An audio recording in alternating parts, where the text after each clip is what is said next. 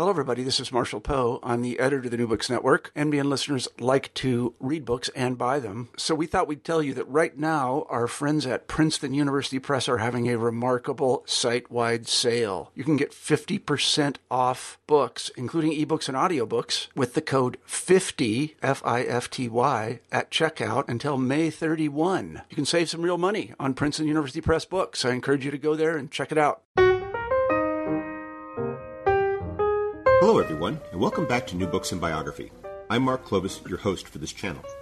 Today we'll be talking with James Carl Nelson about his new book, I Will Hold, the story of United States Marine Corps legend Clifton B. Cates, from Belleau Wood to victory in the Great War. Jim, welcome to the show. Thank you so much. I wonder if you could start us off by telling us something about yourself. I'm now the author of three World War I books, somehow just by happenstance. My first book was The Remains of Company D, which is about my grandfather's unit of the 1st Division followed by five lieutenants, which followed uh, five Harvard grads through the war uh, to their, their ultimate fates. Uh, otherwise, I'm originally from Chicago. Uh, went to the University of Minnesota, studied journalism. I've been a working journalist for 33 years, and uh, just have really uh, enjoyed segueing into writing these uh, military histories that I do. Okay. And so you got into the business, if you will, of, of, writing these military histories from that desire to explore some, uh, your, your, grandfather's background? I, yeah, it's it's funny. He lived to be 101, but he was shot and severely wounded at Soissons on July 19, 1918. There's just a small story of him laying over uh, night on the ground, uh, almost mortally wounded, being picked up by a couple of colonial uh, stretcher bearers and brought to aid and made it back. And lived another 75 years. And I never really fleshed it out with him when he was alive. Uh, but after he died in 1993, for some reason, it was got this bug to, to what what really was that story? That little nugget he used to tell. What what was the context of that? And one day I got a muster roll from the First Division Museum in uh, uh, Wheaton, Illinois, and his name was on it. He was uh, um, missing since recent operations, but all these other names surrounding it. And it just really intrigued me, and I kind of delved in and started researching uh, the men of his company, which is Company D, 28th Infantry, U.S. First Division. So you started writing these books about uh, combat in World War One. What led you to the story of Clifton Cates? Basically, uh, in both books, first of my first books, uh, uh, The Remains of Company D and Five Lieutenants, I had covered portions of the Battle of Soissons from the First Division's perspective. Um, it was a huge counteroffensive launched on uh, July 18, 1918, meant to uh, slice through this huge hanging pocket that the Germans had created during their advance south to the Marne. And then uh, first division was on the north. The Moroccans were in the middle, and the second division, which included the fourth brigade, which was Marines, were on the south. So I wrote a proposal for my agent, uh, just saying, how about a standalone bat- uh, book about the Battle of Soissons? It's a four-day affair. Um, and he's an author himself. Uh, Jim Hornfischer has done a number of naval uh, books from World War II, including uh, Neptune's Inferno, which covered Guadalcanal, and he recognized the name Clifton Cates and said, "Well, what about a biography of this guy?" Because uh, he was aware that Cates had become uh, commandant of the Marine Corps. Um, so a quick check showed that he had uh, his papers. Cates had papers at the Quantico uh, Marine Archives, and uh, short trip over there. Gathered his uh, material. It was originally supposed to be a full-blown life biography, but it turned out to be fortuitous that uh, his World War II uh, records and and, uh, and after were all be, had been sent out to be digitalized. So I waited and waited and waited, and finally, yeah, you know, I'm, I'm, i waited for like a year and a half, two years, I swear to God, and, uh, finally, I just rewrote the proposal. and I just said, let's just make it World War One, and uh, that, and actually. In terms of action, uh, you know, he was in the thick of combat as a second lieutenant uh, and a captain you know, once he was with the uh, Marines in World War II, he was a colonel and a general. So really, the dramatic combat stuff wasn't uh, World War One. So it worked out well. Okay. So um, tell us something about uh, Cates' background. He, uh, he uh, grew up uh, post Civil War America. What, what, what, was his early life like? I was born in 1893, and he was born at his family's place uh, appropriately called Cates Landing on the Mississippi River in far northwest Tennessee, um, near the bend of Cairo, up in there they had earthquakes over the years. and his uh, family basically were were not human farmers, but uh, you know they were they had a sizable you could call it a plantation, I guess, and they also had a general store. Uh, riverboats would stop there and unload or load supplies. Uh, they grew cotton, so he grew up. Uh, it wasn't a genteel Southern uh, type of uh, upbringing, but he was he was they were well off. Uh, but he spent most of his childhood uh, avoiding schoolwork and running around in the running around in the woods. He was really a man of action from from the get go. He he didn't really take to the rigidity of sitting at a desk in a school. He, he went to a country schoolhouse first, um, but eventually. Uh, he was consumed with the woods and, and sort of, uh, I, I liken it to a Tom Sawyer upbringing, or Huck Finn uh, on the Mississippi River. He ultimately got sent to the Missouri Military Academy, which is right across the river. Um, and I'm not sure uh, I don't really know how that came about. If they needed felt he needed um, some disciplining uh, for his studies and just in general, because uh, there wasn't really much of a military lineage uh, in the Cates family. Um, and uh, then he went on to the University of Tennessee, studied law, and uh, graduated in 1916. Um, and he was actually set on taking the bar exams uh, when the war was declared on April 6, 1917, and he was in Knoxville. And uh, he asked, uh, he saw the, the son of uh, the university president, uh, pre- uh, son of the president of the university strolling by and asked him if his dad had gotten any uh, inquiries about uh, uh, recruiting people from the U. And uh, the guy said, yeah, he got an inquiry from the Marines, the Marine Corps. And Cates looked at him and said, "The Marine Corps, what's that?" uh, so, you know, it was, and that's that's the thing about the Marines. I mean, we think of the Marines now; everybody knows what the Marines are, but back then, it was a more obscure force. They were attached to the Navy, and they served uh, in dribs and drabs, two and three here, eight there. You think of master and commander; they had a contingent of Marines, like eight or ten guys who would go up into the sails and fire the weapons at another ship. So it was really uh, in a small force. Really, it was about fifteen thousand men spread across the world, uh, really uh, charged with protecting uh, American corporate uh, interests in a lot of uh, a lot of places, with fighting what they called the Banana Wars in Nicaragua or Haiti. also protecting legations such as in China. So when war came up, broke out, there was say fifteen thousand. Um, that was soon raised to eighteen thousand. but ironically when the commandant of the Marine Corps at the time, George Barnett, offered the Marine service to uh, John Pershing and the American Expeditionary Force, he was rebuffed. They told him, "No, go talk to the Navy. We don't have any use for you." Um, but Barnett was well connected through his wife politically, and he was able uh, to finally get acquiescence for the Marines to join the fight.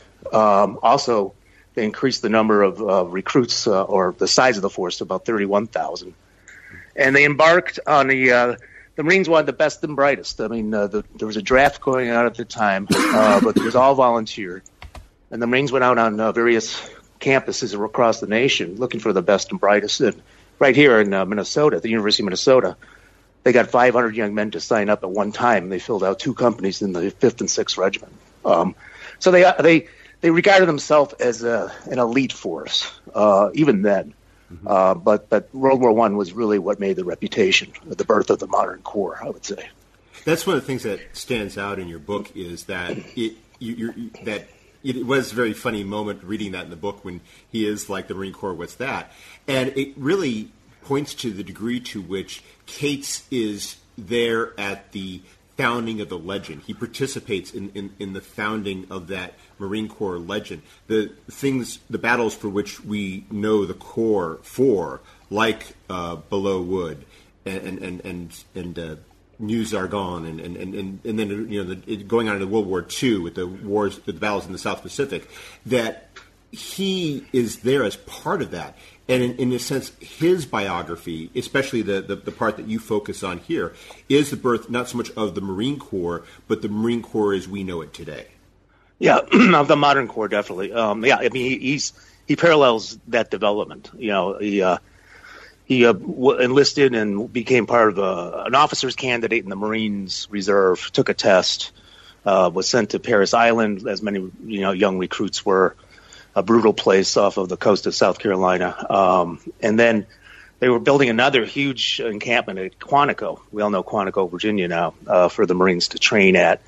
He was shipped there, and that's where basically the uh, Sixth Regiment was put together. Was a brand new regiment. Uh, the Fifth had already gone across in June 1917 with uh, most of the First Division, and they raised, uh, you know, regiments about 3,000 men. Um, Cates was one of the last ones to be assigned to a company, which was the 96th Company of the Second Battalion, and it turned out to be not coincidentally the unit that took the most casualties of any American unit in the war. Um, they were just in the thick of uh, all the battles, like you mentioned, Belleau Wood, Soissons, Blanc-Mont, and in the Argonne. Mm-hmm.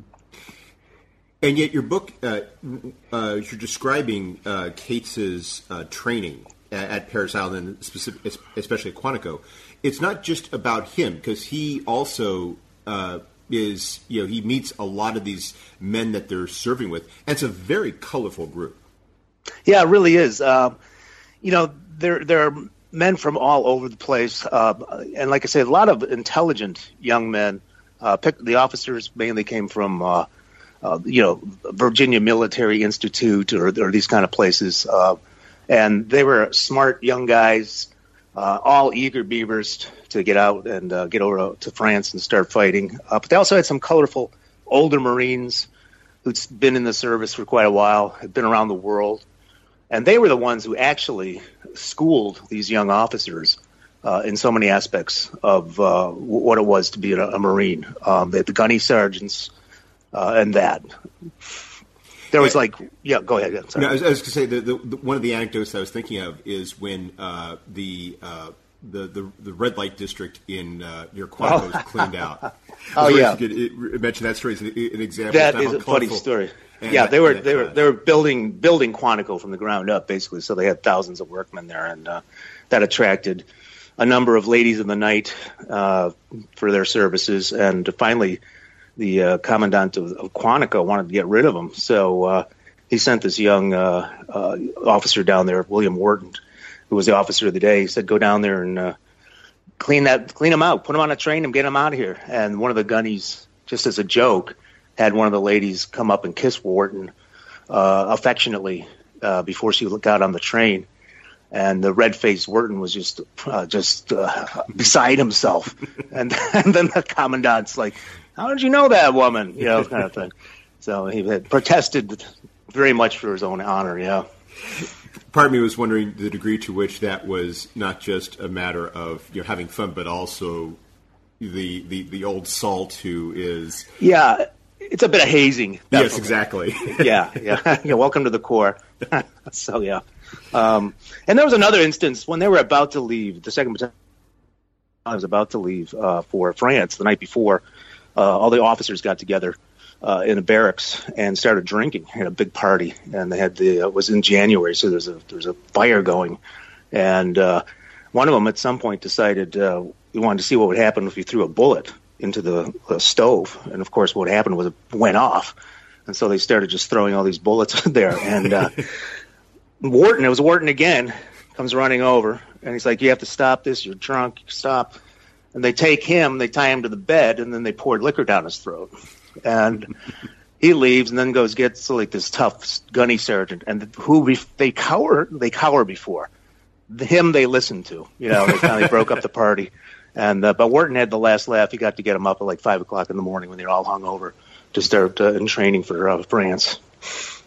So they leave uh, from New York Harbor in January of 1918, and they cross. And it, as you mentioned, for some of them, this is the their first time at sea, which is kind of ironic considering that they're in the Marine Corps, and mm-hmm. many of them find that the you know being at sea is is not when they're at their best. Right. But then they get to France and, and, and, and they begin this process of preparing for uh, service at the Western Front.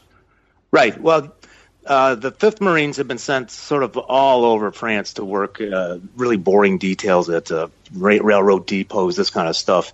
Uh, the previous June, the Sixth Regiment, however, when it landed, it trained uh, directly for the Vosges area, um, and they began the process, the slow process of getting equipped and getting a little their feet wet in the trenches. It was a quiet area, uh, but just you know, to get an idea of what it's like to live in the trenches, and uh, by degrees, they start coming into contact with the Germans uh, who are across no man's land from them. Firefights erupt, shellings. Uh, so you know that was uh, very common in World War One. Is sort of like they would um, sort of just uh, initiate troops into these trench or into these areas where it wasn't you wouldn't expect a full scale assault by the Germans, but there was going to be some activity. There was going to be some gas. There was going to be uh, artillery shelling, you know, machine guns. Um, so uh, the six Marines started to get their feet wet uh, in the spring of 1918. Uh, now, the situation in which they found themselves was unlike the type of combat for which they've been preparing. Could you explain for our listeners a bit what warfare, what combat was like during World War One, and how the Americans and, and, and, the, and the Marines in particular uh, approached uh, facing trench warfare? Well, you know, famously there had been a stalemate since uh, the, the, fall of 1914 between the uh, Allies and the Germans and their allies, uh, uh, the Austro-Hungarians. Um, and through the, the, ensuing years, breakthroughs were attempted, but never achieved anything. I mean, famously, uh, I think the British lost 40,000 men on the first day of the Somme battle in 1916. They thought they could just bombard the German trenches for a week or a month and then send men over, but the Germans were down below, 30, 40 feet below. They just climbed back up, manned their machine guns, and just mowed them down in lines. This went on and on. And Americans being what they are, you know, John Pershing especially, uh, and the Marine Corps – uh, they they just not, they it's like they didn't understand what the problem was. You know, they just thought when we get over there, we're going to do a big breakthrough. Our divisions are going to be bigger, working as one, and we're just going to break through uh, this trench stalemate and win this war and uh, and get out of here. You know, uh, the Marines in particular uh, sort of poo pooed the, the the power of the machine gun, which really, of course, had, had dominated the war. Um, there was really no answer for well well sighted machine guns. Uh, so they believed in massed rifle power, and the Marines, in fact, stressed uh, marksmanship very much, and so they were all good shots. Uh, but the Marines at Belleau Wood would find out uh, in their first taste of real combat that uh, just you know walking across a wheat field uh, towards a fortified position is going to get you in a lot of trouble real fast. Yeah. Um, they they found that out on June 6, 1918. The uh, Germans had uh, launched this, this, massive offensive on May 27th. They were streaming south. They're trying to draw the uh, French from their uh, positions further to the east, uh, draw them down, and then they wanted in the north to attack the British and push them into the sea. Anyway, the Marines were sent to halt this drive um, at, at, a place that was Belleau Wood, which was a royal hunting little uh, copse of woods, about a mile long, half a mile deep, um, and uh, that that's when they first really encountered the Germans in force. Um, they got there about June first, uh, and sort of just it was it was inertia or what it was. They just kind of waited. The French were filtering through, surrendering, throwing their weapons down, saying, you know, the Germans are coming. Get out of here, crazy Americans. Um, but they held their ground. The, the Americans did, and uh, unfortunately, uh, they didn't believe that the Germans had entered the Belleau Wood, so they just let it sit for a while. But, but in fact, the Germans had infiltrated in depth and had set up uh, machine gun nests everywhere. It was a very rocky, rugged place.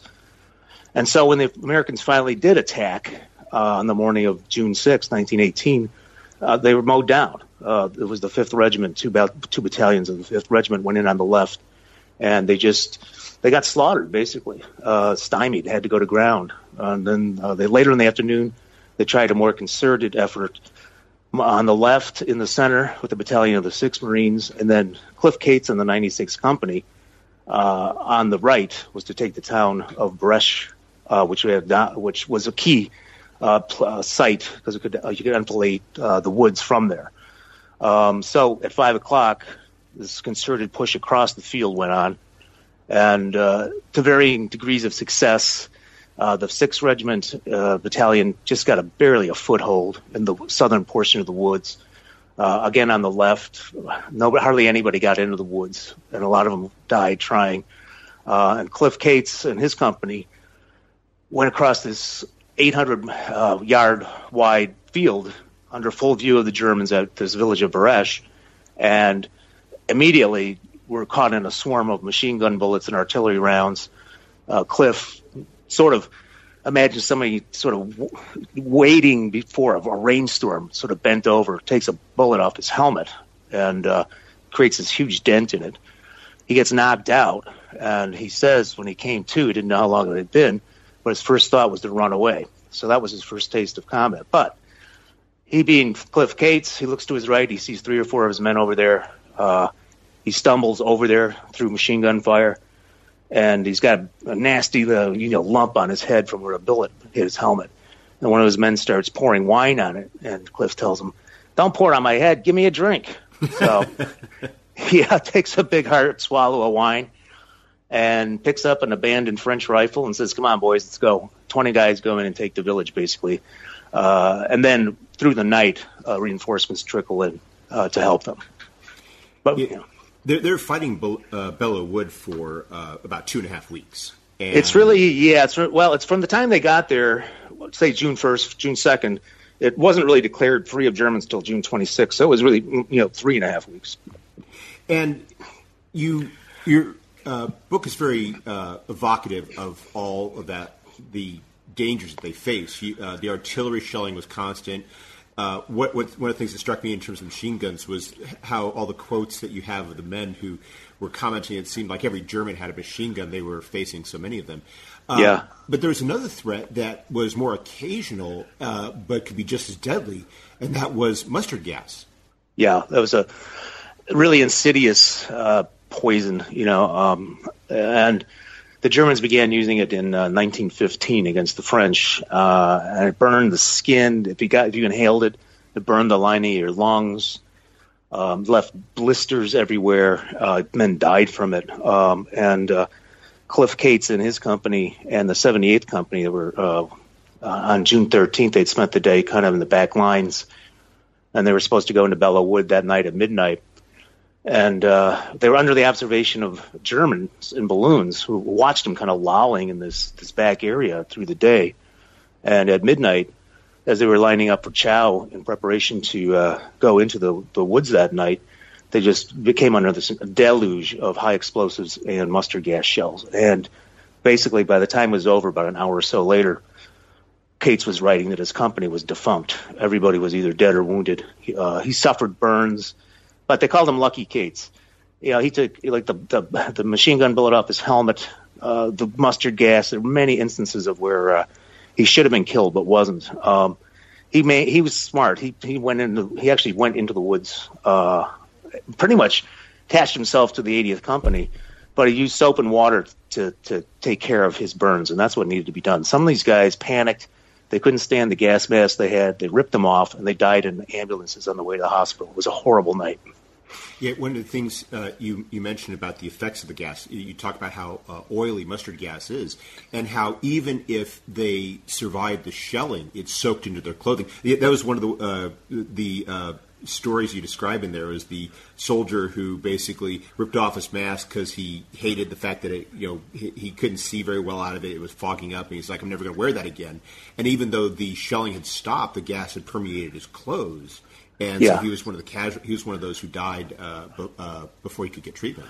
Yeah, and, and in some instances, it was five or six or seven very, very painful, horrible days later that they finally died. Uh, Fred Stockham, gunnery sergeant of the 96 Company, went to the aid of a, a young Marine uh, who had uh, cracked his, his gas mask, I believe, and Fred gave him his own gas mask and carried him out of there. Mm-hmm. Uh, then went back into the affected area to help other people, and he wound up dying about six days later in the hospital. Uh, it just got it got in his lungs, uh, and there's no getting it out of there. Uh, but you know, it was very common, uh, really, after the war, uh, to read of doughboys and Marines alike, you know, dying young, dying in their 30s and 40s from, or even 50s, from the effects that, that they had been gassed. So everything you hear everybody knows about gas in World War One. It's true. Um, so yeah.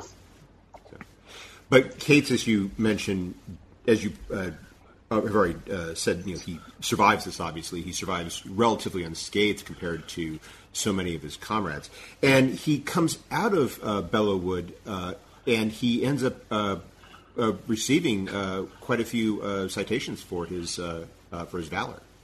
Oh yeah, yeah. He's he by the by the time the war was done, he had you know uh, silver stars, Navy crosses.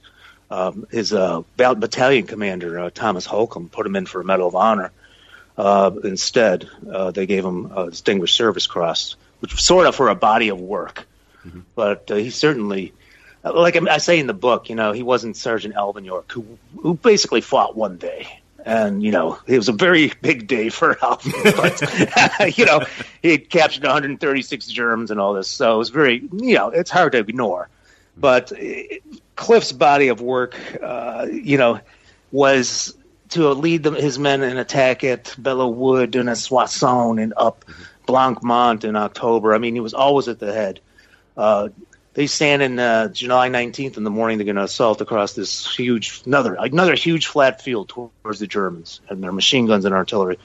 And they're just waiting for the French takes to come up. And he, a spent bullet, German bullet, lands in his shoulder. It's like, you know, look at me, I got the first wound. You know, it was like, of course, it's just he was a he was a magnet for these things, but they were never mortal wounds, and he always just kind of shrugged them off. Um, but uh, that's really who he was. He was a natural leader of men. Uh, it's something that I don't know if you can even teach. Uh, you know, a good example of who Cliff was when uh, after uh, uh, at Belleau Wood, they selected a, a, small coterie of Marines to go to, to Paris for Fourth of July parade um, and Cliff, of course, because of his heroism and actions, was selected. And he, he, took 20 men with him. And they get to Paris, and all the men are flat broke because they've been in, at Belleau Wood for a month and haven't gotten paid. But Cliff had saved his money, and he doled out uh, his money, about 80 francs a piece, which is about $9 a piece, so the to each of the men, so they could go in Paris and, you know, get a meal and a bottle of wine or whatever. So then that – he even said, you know, boy, you know, they they'd follow me anywhere after that. But he knew instinctively that that's you got to take care of your men. He was always talking about his men, his men. Uh, at uh, he uh, it's the only battle he didn't participate in because they they began a, a uh, routine of uh, picking 10% of the company, about 20, 25 men, and leaving them behind, uh, so that when the battle was over, they could form the nucleus of a new company.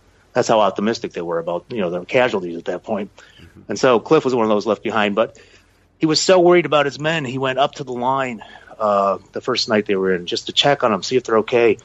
They came back a couple days later after uh, a, more of a ambush skirmish than a real uh, live fight, but there were deaths, there were wounded people, uh, and he rousted up a great feed. So when they came off the line, uh, they had a they had a barrel of wine, they had food.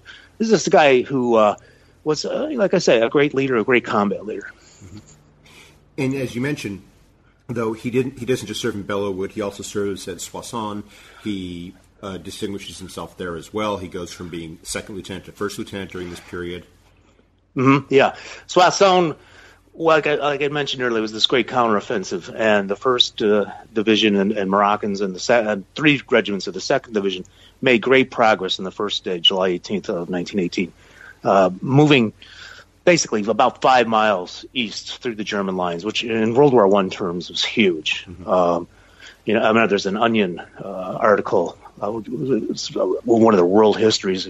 The headline was something like, you know, 400,000 killed to move six inches, you know, kind of thing. so that's, that's really what you think about when you think World War One. So five miles was great. Mm-hmm. But the 6th Regiment then on the 19th was to take over the same sector that uh, their compadres had the day before.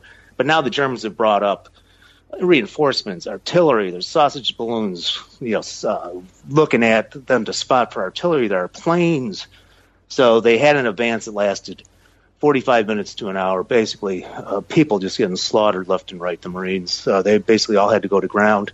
Uh, but the, the title of the book comes from uh, uh, something that Cliff had written during that. He he had to go to ground too, but at the same time he was a man of action. He's antsy. He wants to know what the situation is. He's afraid that the Germans are going to counterattack. So he goes bopping around the field, uh, taking pot shots. Uh, people are shooting at him. Uh, but he wanted to see the disposition of the forces. 10:30 in the morning, he came back and wrote a memo basically saying, "I have you know 20 men here from five different companies.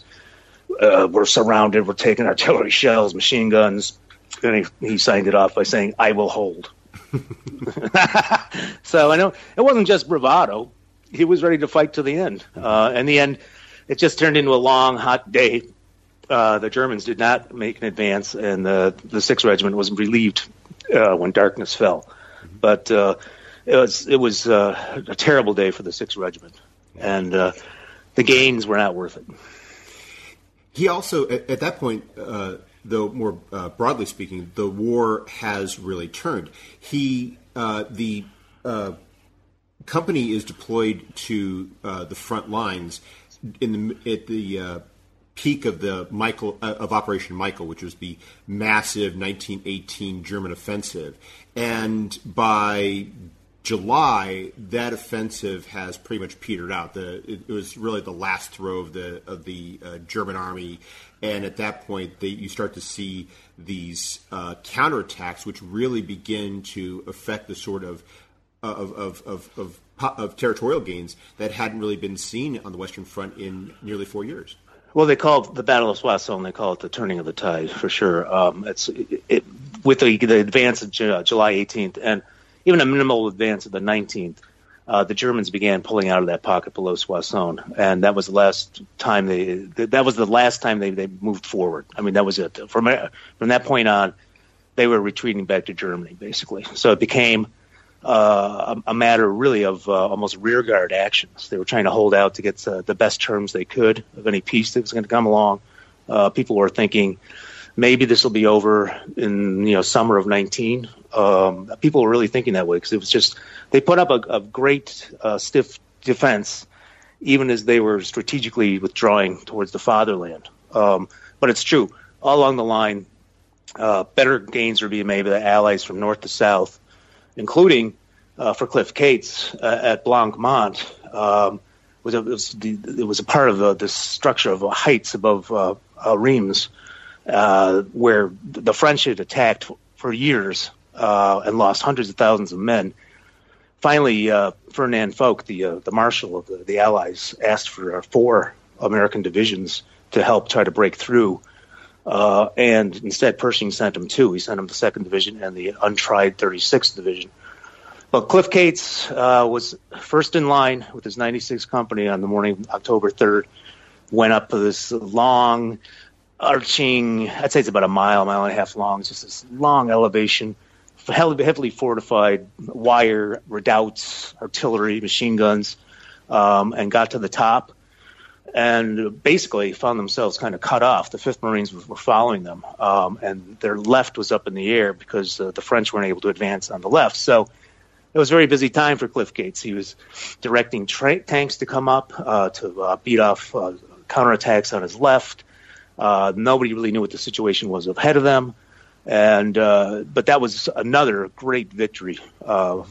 actually, was called I think Henry Mangin, the French general, called it the key victory of 1918. And a little more than a month later, the Germans uh, uh, uh, get the armistice. They uh, you begin the, the fighting comes to an end. Uh, they're in the period of peace. Uh, what does where do, where does the 96th company then go? Well, the 96th company and the Marines in general, I think they, they picked six uh, divisions to occupy uh, the bridgehead in the uh, Cologne area, Koblenz area. So they started marching uh, about a week after the armistice. They started marching towards Germany through Luxembourg and then into Germany itself. They stopped to urinate in the Rhine, as uh, Churchill famously would do 45 or whatever years later. Uh, and then they just basically took up occupation duty. Were, each company was basically assigned a, a village, and it was a boring time, but uh, true to form, the Marines didn't let their men get fat and sassy. They they worked them harder than they ever had in their lives, knowing that idle hands are the devil's tools, right? So uh, they they occupied that area until uh, June. But in the meantime, uh, Cliff was uh, picked to be uh, part of a composite company. It was a very honorary uh, deal where they went and accompanied Pershing on his grand marches through London and Paris and this throughout the spring of 1919. Um, and so he was like a, captain, say, of, a, of what would have been maybe a small, small company of men uh, who'd served with uh, distinction in World War One. Um, and then uh, in uh, the summer of 1919, finally, uh, I believe it was August, uh, the 96 company finally rotated home, and Cliff didn't know what he was going to do. He's he you know he'd had a fantastic career, uh, but he wasn't really thinking about staying in the Marine Corps. He was thinking more like. I'll go back and hang up a shingle in Knoxville or Memphis or whatever and become a lawyer. But uh, and, and just to put in there is that you know, we've been talking about this you know very uh, you know this very dramatic period of his life. It's really been only a little more than two years. Oh So yeah, yeah. We're, we're, we're talking about a, a, a, young man who's still in his mid twenties, uh, for whom, as it would be for many millions of, of, of, of American men, this could have been just a, a period of his life uh, from which he would move on. That's how, as, as you present, that's how he's sort of thinking about it at that point. Yeah, he was, yeah, yeah. He was 25 years old, and, and th- one of the interesting thing about uh, Cliff Cates is I actually put a little vignette, a little, or a little, I don't know, counterstroke in the book. You know, so, you also get the lost generation stuff with the with all the you know the, the, that generation of English American whatever who fought in World War One. Uh, sent great sentimentality, bitterness. Uh, think of a book like Company K or Through the Wheat on the American side. Um, Cliff Cates didn't uh, display any sort of post-traumatic stress or anything from that. Uh, it was something that uh, I don't think even occurred to him. He just loved the work, and uh, he was sorry about uh, losing so many men in the company as he did, and he set out when he finally did uh, make a career in the in the Marines. He, he, he told himself he's gonna, never going to let that happen to any uh, men he's leading again. He just thought they didn't really have tactics. They said their only tactic was to get up and go in the World War One. Yeah. Um, anyway, so they they disbanded the 96 company for good, forever at Quantico. Uh, I think in mid August 1919, and Cliff uh, was going to resign and just you know go back to Memphis, whatever he's going to do. Uh, but he, he happened to be strolling across Quantico, and uh, he saw George Barnett, the commandant, coming towards him. And he said before he could hide, uh, Barnett had uh, kind of sort of buttonholed him and said, "Young man, I hear you're you're planning on uh, resigning." And he said, "Yeah." Cliff said, "Yeah." And Barnett told him, "Look, well, if you just just give it give it a few weeks to think about it, okay? This kind of thing." And so that's how highly he was regarded. Even a 25 year old, barely even a captain. He was a captain by the time the, the war ended, but not by much. He'd actually been leading the unit as a second lieutenant, and wound up um, staying with the Corps. Uh, he served as an assistant for Barnett. Um, he, he recruited, um, and uh, he did a couple years in China uh, with the Marine legation there. And then when war broke out, uh, Thomas Holcomb, was his battalion commander in World War One, was by then commandant, and he offered Cates or gave Cates, I don't know if they really offer it, uh, command of the uh, First Marine Regiment, and uh, off they went to Guadalcanal, and that's a famous battle. The uh, anecdote that you describe in there that really stands out for me is uh, the one about the uh, Japanese sub and the shelling. So it's so classic. I mean, Cliff Cates, when there was a, a German plane flying over the lines, he'd pull out his 45 and shoot at it. I mean, this is what he was renowned for. And he swears to God, he swears to God he saw the, the fabric fly on one plane. He almost brought it down at West Zone. And so they get to uh, Guadalcanal, and there's this nasty little Japanese submarine about three miles off that's, you know, firing at him. And it keeps doing it.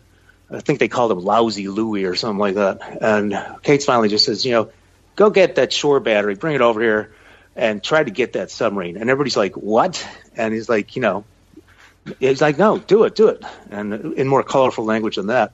And so finally, they start firing at the submarine, and Cates thinks they hit the fantail. He can't be sure, but it's just typical of him. You know what? Uh, I'm not going to sit here and take a pounding by anybody. I'm going to give some back, you know? and as you point out, the sub didn't return.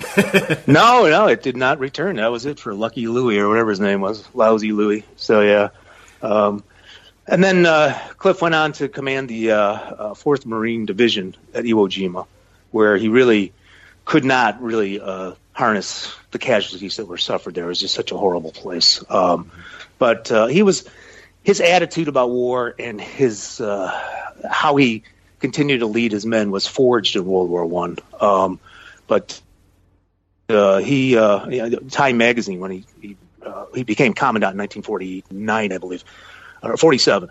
And Time magazine, when he finally retired, said, you know, simply he liked the work, uh, and that's who Cliff Cates was. He was, a, you know, was a Marine, and he just loved uh, the work that he was doing.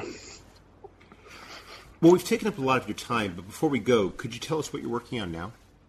Uh, sort of thinking about a book, uh, World War One again, uh, about uh, several companies and the horrible experience they had, American companies uh, from the 28th uh, Division. Sort of just thinking about it right now.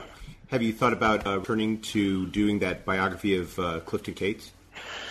Um, you know, uh, when I Penguin uh, obtained the book, and I was explaining what had happened to my editor, and he was sort of like, "Well, I don't think we want a full full bio. I think the dramatic stuff."